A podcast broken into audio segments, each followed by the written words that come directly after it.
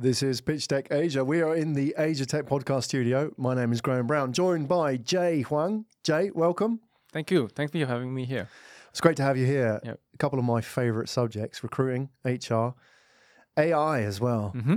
So we're going to talk about all of that in the context of Pulsifi. You're the C E O and co-founder. Yep. We're going to talk about your journey, how you got there. It's quite an interesting journey. Not a straight line, but that's always how it works in the world of entrepreneurship. Yeah. Uh, we have your pitch deck, so we are going to look at the pitch deck as well whilst we go through it. If you're listening, by the way, just on the audio version, you can grab the uh, the video and the pitch deck from pitch deck dot asia. Um, you'll be able to access all the information about Jay and Pulsifi. Mm-hmm. Um, well, let's start at the top. Let's talk about why we're here. Mm-hmm. I mean, this problem of people and startups and companies as well. I mean, I find that there's two problems really that Any, I'm not just talking about just startups today. I mean, organizations mm-hmm. have finding money and finding good people. And finding good people is increasingly harder, especially mm-hmm. here in Singapore, for mm-hmm. example. Mm-hmm. And there's a lot of, you know, different sort of factors going on. You know, there's a lot of competition for talent. There's a lot of people who, um, you know, want to work in a specific type of culture, which not necessarily you'll find in the yeah. corporate world or the startup world or so on. So let's talk about Pulsifi. At the top of the billing, Jay, what is the problem that you're solving? Mm, okay. The problem we are solving is most organizations out there aren't able to hire and grow the people that they really need, right? And we see that as a two-pronged uh, issue. And number one is um, they don't understand enough the people that they are seeing and the people that they have in the organization. Mm.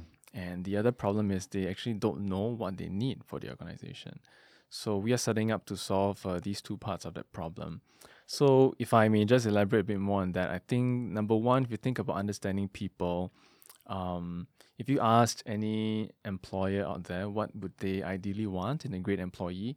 They would probably tell you, I want somebody who is, you know, a good leader, a good team player. They are, they're motivated to learn. Uh, they've got grit. And the amazing thing is when uh, a lot of employers are sort of screening or identifying candidates right now, they're looking at C Vs. Mm. And you, on the C Vs, you don't see any of these things that you're really looking for. So there's a great mismatch between how employers are looking at people but are trying to understand versus what they really need. Mm. So that's problem number one. And how we're solving that is really helping organizations to understand people a lot deeper, uh, a lot more holistic, right? Which we can talk, talk about more later. Um, the other problem is uh, what do they really need, right? So again, a lot of employers um, operate uh, through a gut feel mechanism. Like, okay, I think we need a certain sort of skill set to do this. And if I just may give an example, if, for example, you were looking to hire a salesperson, I think most people would say, you know what, we need uh, extroverted people to do sales, mm, right? Because mm. they need to be outgoing, they need to talk. Um, but have they exactly looked into the organization to see if the extroverted people did better at sales? Sometimes no, right? Sometimes uh, they could be just as good as anyone else, or sometimes they could even be worse because extroversion may not be the thing that drove mm. people to do well at sales. So for example, with some of our clients, we realized that uh, the thing that was important is not so much extroversion, but about this quality of people warmth, which is, can I make my client like me? And that, that mm. actually drove sales better. So the question is, can you actually figure out what you really need, right? And then match it back to number one, can you find that quality in those people that you're seeing so that you can actually identify the right kind of people you want in your team? And then for those people that you already have in your team, how do you grow them into where you want them to be? Right. Okay, so the core of this is you're quantifying the skills and the personalities and the qualities of people in organizations, right? So this is the challenge. It's not an easy process. I mean, for years and years, people have been doing, mm. for example, like, you know, personality tests in organizations. And we all know the limitations in that, but you're sort of taking this well beyond that. Mm. We're going to talk about A I and predictive analytics in this process, yep. right? So maybe we can start at the top and if we jump into your pitch deck, mm-hmm. Jay, at the top, you've got the data there, which highlights what the problem is.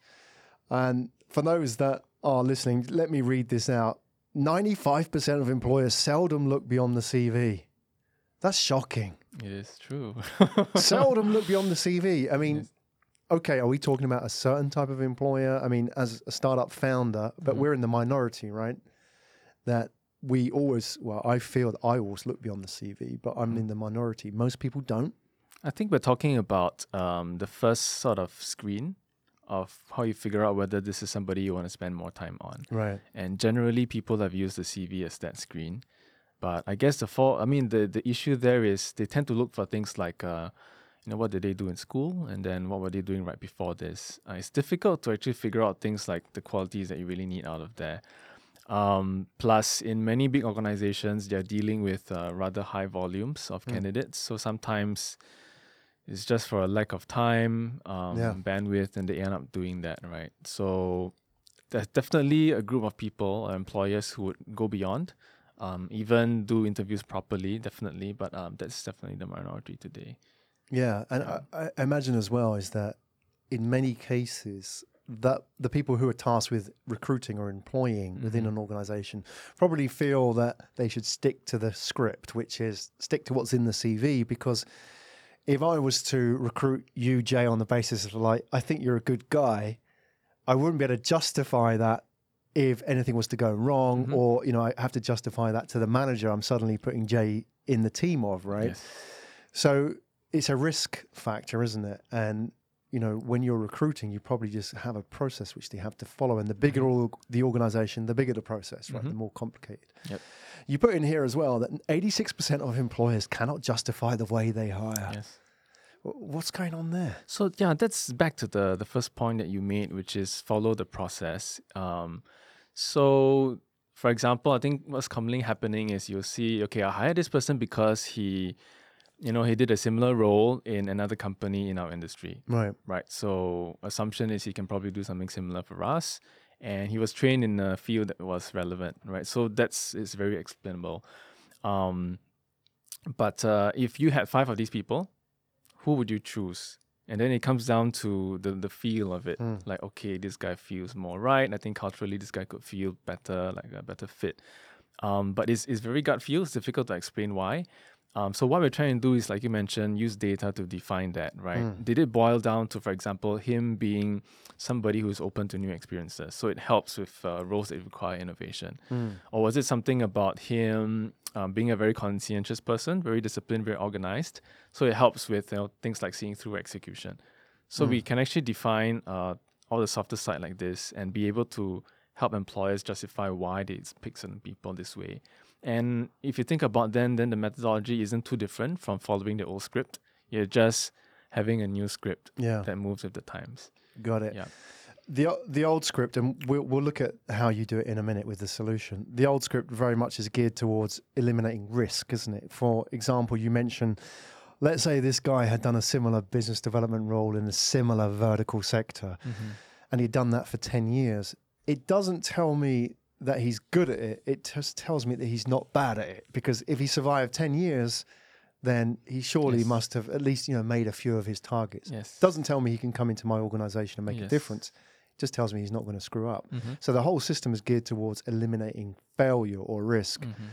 which not necessarily identifies the right kind of person you want in your organization. You're just yes. going to get very mediocre people at best, right? Yeah. So, I mean, we, we feel that... Um, anybody in an organization has to f- has a couple of uh, what we call uh, perspectives of fit, right? So there's a fit to role component, mm. which is yes, he's done business development. That's the fit in the role. There's a fit to team and leader, which is can he work with the rest of the team well? Can he work with the leader well? And there's a third, which is can he fit the organization, which is a, a cultural fit. So him having done something in another company in the industry does not really say anything about fit to the team or fit to the culture, mm. right? And they could be actually very big factors as well because, I mean, if you go around asking why do people leave their jobs, most of the time it's not because of the job. It's because of the team, the culture, yeah. the boss. So those are equally important factors that we, we tend to overlook if we use the old script. Okay, so yeah. we have to go a level deeper and unpack the data. So let's have a look at the solution. We jump back into the pitch deck. If we were to have a look at uh, slide five, we've got the sort of the top level of the uh, solution that you have here, which is what you call predictive performance analytics and what you use at Pulsifi to mm-hmm. effectively understand what you just said. What exactly is predictive performance analytics? Okay, so it's actually But to be honest with you, Graham, we uh, struggled a bit to define the space that we play in. Right. Maybe I can talk a little bit about that since we're here. Please. Um, so generally, um, the human resource function has a bit been been a bit on the catch up in terms of embracing analytics, right? Versus something like sales and marketing, which has been doing it for probably the past ten, fifteen years. Right, yeah. Very data-driven kind of uh, activities for, for H R to something new. So uh, recently, this concept of people analytics spawned, right? But within people analytics, is such a big domain. You can look at how efficient people are. That's people analytics. You can look at um, what the distribution of a workforce is. That's also people analytics. And for us, actually, it's, it's uh, a different kind of analytics. We're focusing on the individual. So I can almost call it person analytics, mm. right? But whatever. So here, what we're saying is, is predictive um, performance, because our in- main interest is to figure out how much somebody would do well in that role. And it's predictive because uh, we use a lot of models uh, that are not just based on data, but also based on science like organizational psychology, right? To predict basically how well could people perform mm. um, in the role, in the team, in the organization.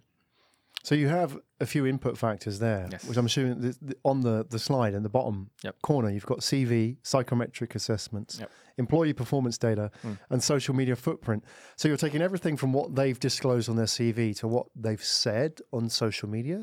Could you give us an example of how you would actually use that? So it, would it be like a Facebook posting that you would measure in some way? Mm. Yes. So uh, let me...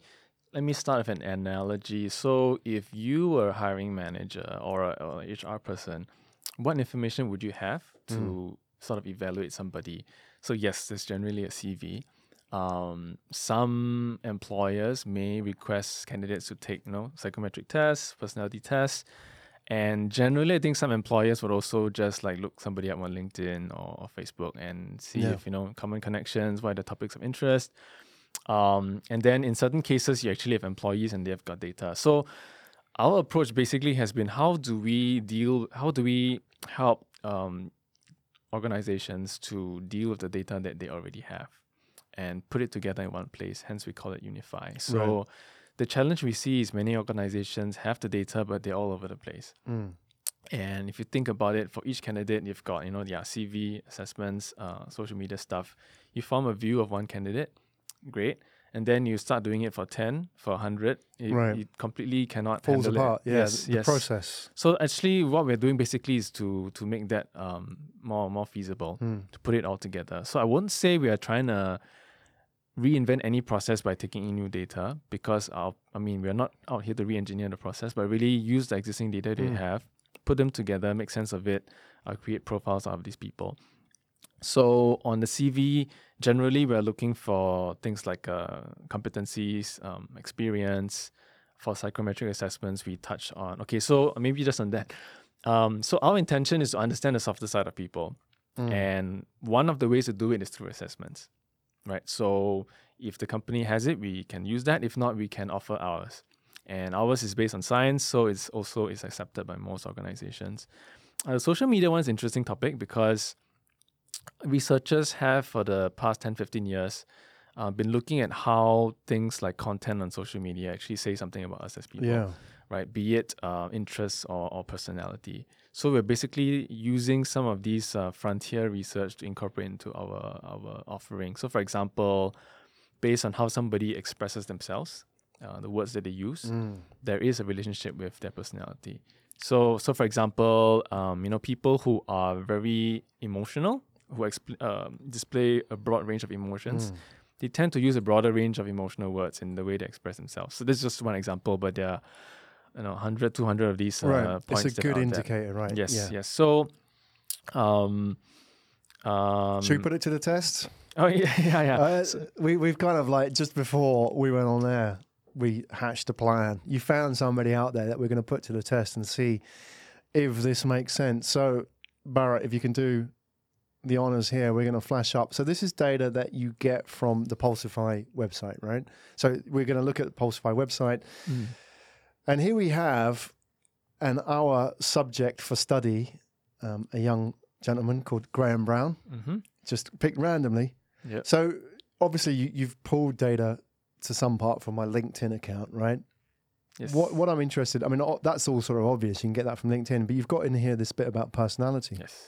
Maybe can we yeah. have a look at that? Am I yep. going to be surprised what you're going to put up here? Maybe I should do, uh, you shouldn't look at it. Maybe I should uh, ask yeah, you. Yeah. A caveat, please. Yes, yes, yes. So basically what we're predicting is, um, I think, a few spikes about you. Mm. Um, one of which is particularly noticeable is you are somebody who is very open to experiences, mm. right? And actually, if you if you don't mind, if you scroll down, scroll down. Okay, so in openness to experience, you find that it's made up of things like imagination. Ah, so you break it down, right? Yeah. Emotionality, adventurousness, blah, blah, blah. So for the Graham, for example, somebody who appreciates art, right? Mm-hmm. Okay, that's actually important for people to be able to uh, embrace new kinds of uh, ways of doing things. Um, you are adventurous, mm-hmm.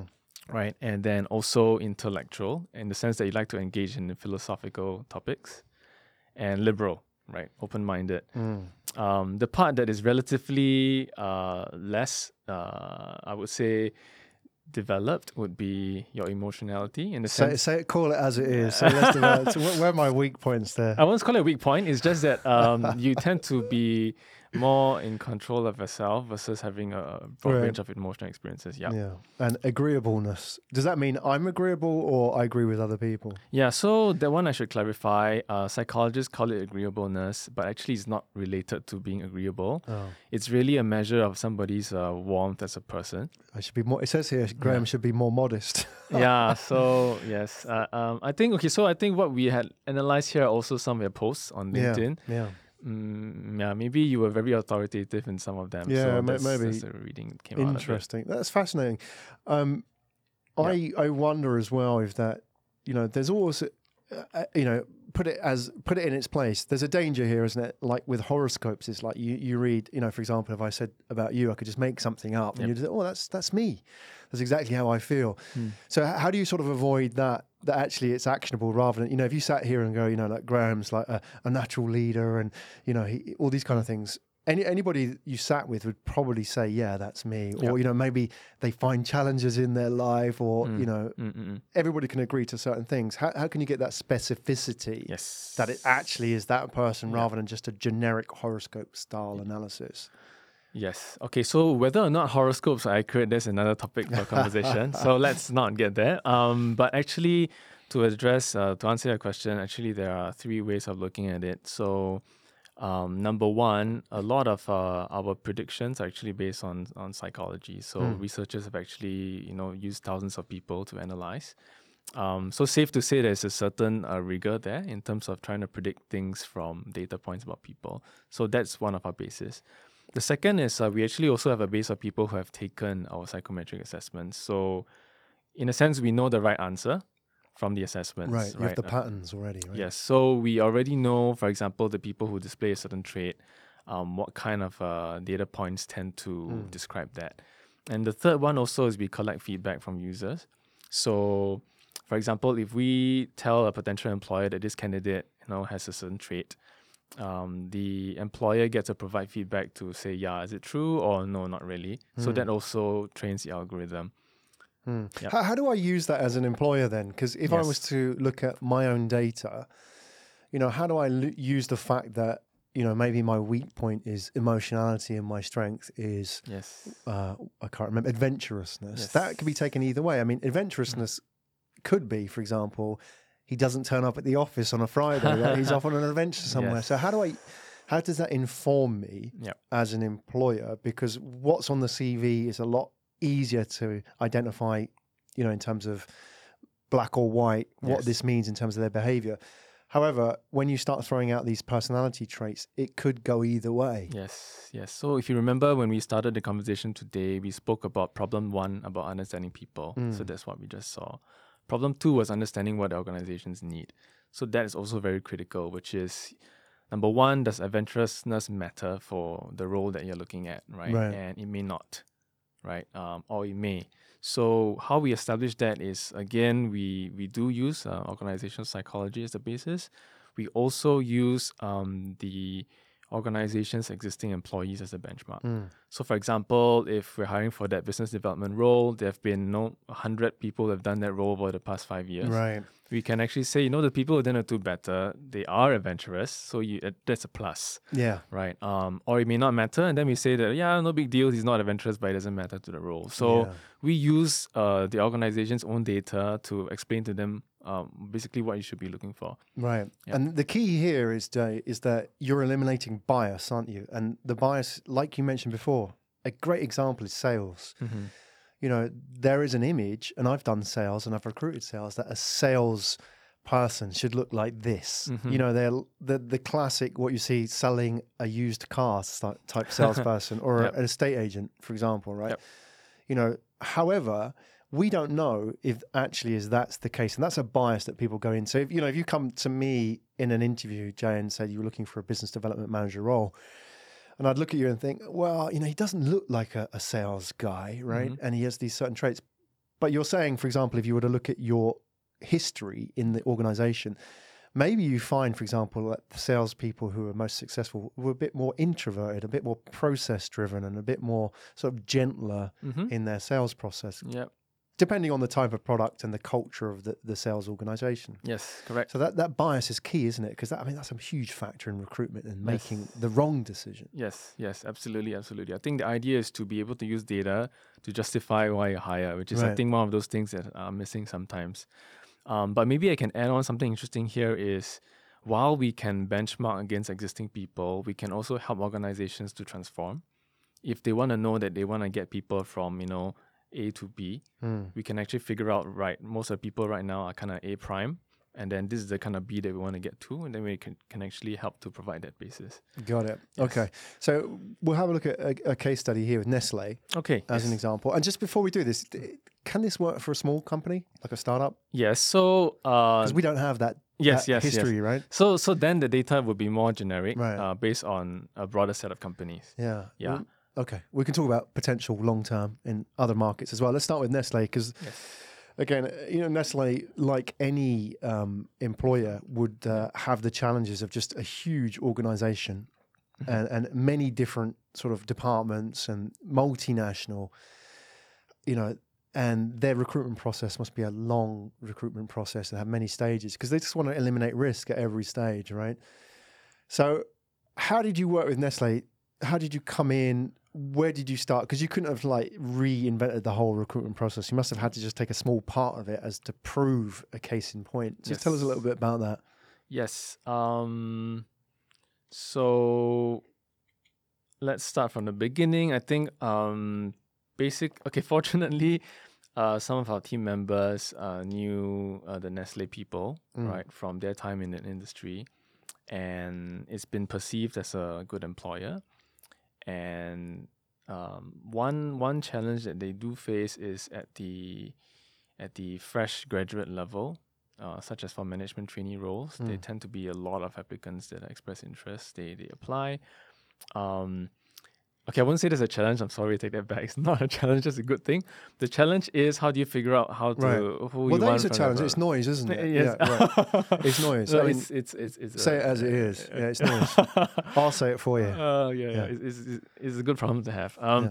yeah. So so in the past, what they've done is they actually screen uh, those, for example, three thousand people who applied for management trainee positions mm. uh, manually, right? So yes, like what we spoke about, looking at C Vs. Trying to find interesting candidates, and then for those that are interesting, give them a call. Right, you spend twenty minutes talk, twenty to thirty minutes talking to each one of them, and then after a while, you got to start remembering how do they stack against each other, mm. and figure out okay, who are the final people that I want to interview to to greater depth. And but because it's so much manual work involved, it's also sometimes you need to outsource some part of that work to a third party. Um, but the thing is, the more people do that screening, the less it is, this, um, the more difficult it is to ensure consistency, because depending on who screens, people would pass for different reasons, mm. as much as you want to have a consistent rubric for it. So I think uh, one sentiment is um, the consistency is challenging to maintain.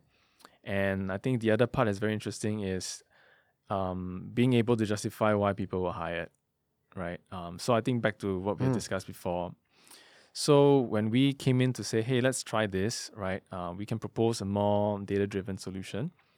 Um, uh, technology driven. So not only will you save a lot of man hours, right, which would come with it, but we can also look at improving the quality mm. because we can understand each person better, and we can also figure out um, how to select the people that you actually need. Right. So we put this, uh, I mean, the, the applicants were... Well, fortunately, very cooperative to be able to want to go through our process. So we we did put them through various psychometric assessments. Uh, it may sound daunting, but actually it takes like fifteen minutes, right? Mm. So it's not, not that bad. Um, but for some of these roles, sometimes there are also things like reasoning assessments, like uh, cognitive ability reasoning, mm. you know, verbal, numeric reasoning. That could take longer. But for some roles, those are quite important to to measure your thinking. Um, So we collected a whole bunch of data on these people. Concurrently, we did a benchmark on existing um, employees to figure out what are the things that are really important. Mm. So out of this whole exercise, uh, we helped them to whittle it down to a final two hundred or so. Right. Right, from three thousand to two hundred. And then from there, they conducted their own uh, in-person activities as well. So when uh, you compare it to how it's traditionally done, you mentioned one of the problems, I think, not just of Nestle, but of any large organization, is they have to outsource. So you have many, many different steps and many, many different people. And you're sort of, the more steps you have in the process, the less likely you have somebody who can create a more generic overview of, you know, I like this person, the data's good, the tests are good, and so on. So it's all sort of outsourced, and everybody's kind of like mm-hmm. doing their little box filling exercise. Yes. When you do it your way, how sort of much can you compress that recruitment process into less steps? Uh, yes. So we actually, if you look at the next slide, we touched on the man-hour savings. Mm. Um, so it's seventy percent of the benchmark. Right. Actually, it was seventy to eighty percent. Three um, weeks to three days you've got here. Yes. That is the the time taken to notify oh, the candidates. In between stages. Yes. Wow. And that's where that's where you lose a lot of candidates, yes, isn't it? Yes, exactly. So it's, it's one of those intangible things, but it's very important yeah. because you don't want the candidates to wait. So you can actually shrink that down, plus you can reduce man hours. So um, one one big thing that we did um, that's different was basically bringing a lot of the in-person activities online, mm. right? So things like uh, testing, it can be done in the candidate's own time. Um, we also, uh, rather than do phone screening, we also proposed uh, video interviews yeah. through our partner company. And basically for a video interview, the candidate can choose when they want to do it, mm. right? So you also eliminate the need to schedule on both sides. And of course, not just the, the time to schedule, but also the time to execute whatever you are scheduling, right? So that's uh, those are the things that we saved as well. So yeah, to answer your question, uh, we compress a lot of the manual components into an online mm. component, and then those are the reduction in man hours. But I think the real value that comes out of here is, can we show that we did a better job in helping you to find the people that you need? Mm. And in this case, we were able to Um, show there's actually improvement in quality, because we were able to answer what are the traits you actually need, and we can show you that everybody who we select for you has what you need, versus in the past it, may have, it might have been fifty percent mm. because you didn't really know that. Okay, this is also important when now, I mean these days increasingly large organizations want to recruit talent mm-hmm. and they're in a competitive marketplace with the Grabs and the Facebooks and the Googles of this yes. world. And they don't necessarily have the, the sort of huge projects which they feel they could go and fulfill in a place like Google. And they have to move fast. And the, the, the problem is, is, I mean, if they're taking three weeks before, you know, you can actually notify them of the next stage, mm-hmm. you lose that talent. And when we're talking about that level of talent, you know, people who can move around, who can choose jobs, who can, you know, who who know that they're a marketable commodity out there, is that they they have to move fast. So to get it down to three days is a key composite of making a successful, you know, for those large organizations mm. to bring in talented people, yes. right? Because they just can't compete in that market against those big brand names in tech, yes. for example. Yes, yeah, right, yeah, right. Um, okay, and just before, I'm, I'm conscious of the time ourselves, is that I'm a data guy. yes. So any sort of chart that fires up on a, a yes. pitch deck, it gets attention here. So okay. I want to know what this says. So for example, if, yes. if you're listening on the audio, then you can see this um, just basically on the video, but just to basically explain what this is, it's a comparison of an X Y plot on the left-hand side, predicted personality trait, very very similar to assessed trait. On the right-hand side, performance predictable from trait with statistical significance. What does it mean? Explain okay. to us. Yes, yes, yes. So if on the left chart, basically we're trying to, because you asked me, right, how how um, spot on do we get when we mm. try and predict somebody's personality, right? So I think that is one uh, chart we show that um, with enough data, the R-square for that can get very close to one, right? So the idea is um, based on data that we can le- collect, actually the chance of um, us predicting the trait value that's going to be similar to what you would have gotten through the assessment is really right. high, right? So um, I think that's a proof that um, with enough data, we can make uh, good predictions. Mm. But of course, the, the caveat there is you need enough data. And yes, we may not be that case all the time. So for example, some people do not have online presence. Right, um, they write very little in their C V, and then how do you try and assess these guys? Yeah, you might have to fall back to an assessment. You might have to fall back to interviews. Um, so for the chart on the second, which is okay, if you guys can predict personality well, um, what do I do with that personality? So the question becomes: Can uh, our can we identify traits, uh, not just personality, but anything else that actually predicts performance. Mm. So the work we did in this uh, case study was actually a fintech company. And in this company, actually, yeah, this is not a very big company. I think they've got uh, thirty, forty people at that point in time. Um, but the important thing is everybody in this company, regardless of role, they were looking for a few common uh, traits, which is they wanted people who were innovative. They wanted people who were good uh, team players and communicators. Um, But it's very difficult to figure these two out right. um, from testing or from interviews, right? So what we helped them to do was to um, run the analysis, and we figured out that certain personality traits predict these qualities very well. So, for example, uh, innovativeness in this company, it was very strongly predicted by somebody being open to new experiences, mm. right? And the good uh, team players and communicators were strongly predicted by that trait of agreeableness that we, we mm. discussed before.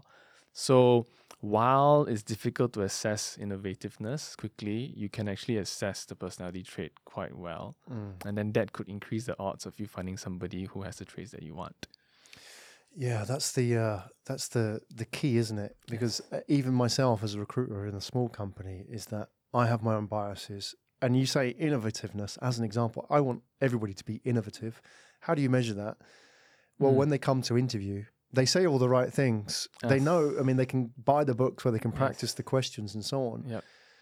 That bit where you can go outside of the C V and look at, for example, social media and what people are posting out there as an example is very interesting because that isn't done for the purpose of recruitment. That's sort mm. of them in their real world every day. That's the, the real them rather than the yes. recruitment them, right? Yes. And you're saying that based on what you've analyzed there, you can, with a certain degree of accuracy, trace that to performance in certain organizations that are, need innovativeness. Yes, correct. It's it's, it's actually a two-step process. I think number one is you we, we define a person based on a number of traits, I think uh, close to forty of them, um, based on all this data that we gather about them. And just now I mentioned something about video interviews. It's also possible to analyze videos to right. get science out of it as well. So uh, whatever means, we we build these profiles of people. Then the second step becomes um, understanding which of these traits actually matter for that role, right? So mm. in this case, uh, because this this particular company we just discussed, they've got enough data in terms of uh, you know three sixty feedback from from peers and all that. So it's really rich information on how innovative people actually are, mm. right? Because not just the boss, but other people think so as well. So um, that really helped us to build the models. Okay, fantastic. Yep. And just finishing up, I want to ask you about uh, your current fundraising. Are you raising funds at the moment? Um, didn't you say before that people are always raising funds? Exactly. Well, I have to ask because I have to ask because yes. it's endless, right? Yes. They're always um, recruiting. They're always raising funds, right? right? So where, where are you with your fundraising? Um, so actually, uh, I think it was a month ago we've announced that we raised an angel round. Yeah.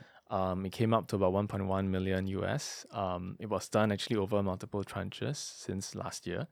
So the total amount came out to be one point one. Um, right. Most of that money we've actually used to build the product. Um, I think you may have guessed it's quite difficult to build what we're trying to build. And uh, so we actually had to invest a fair bit there, building the team uh, to develop that. And that money was also for us to show that we can actually deliver value to real clients on that. Mm. So I think we've been quite happy with what we've achieved. Um, and I think that uh, what we plan to do in the coming couple of months to a year is to scale that model to build more applicability. And definitely then as part of the process to scale, we will need to raise more money as yeah. well. Yeah. So have you thought about when the round starts? Is it to be confirmed? Or mm, I think we're looking at something towards the end of the year. Yeah. Yep. Okay. And um, that would be a Series A? Uh, those those are semantics. Right. Yeah, exactly. Um, yeah, yeah, yeah. I think we're looking at a couple of million dollars. Yeah. Okay. Um, and yes. What would that be for? Would that be fund?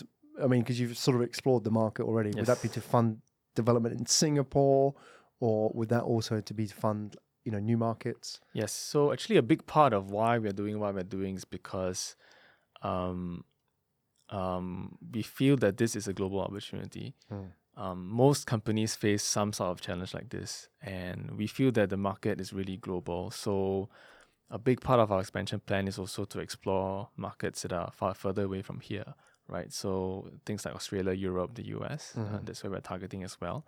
Um, definitely to expand into all these markets takes a lot of money. We can't do that. So I think we're ma- using a mix of um, partners as well as our own teams to explore some of these markets further away. Yeah. So talking about partners, what kind of partners are you looking for? Who would be yes. sort of prime for what fits with what you want to yes. do? Yes. So that part is actually pretty broad.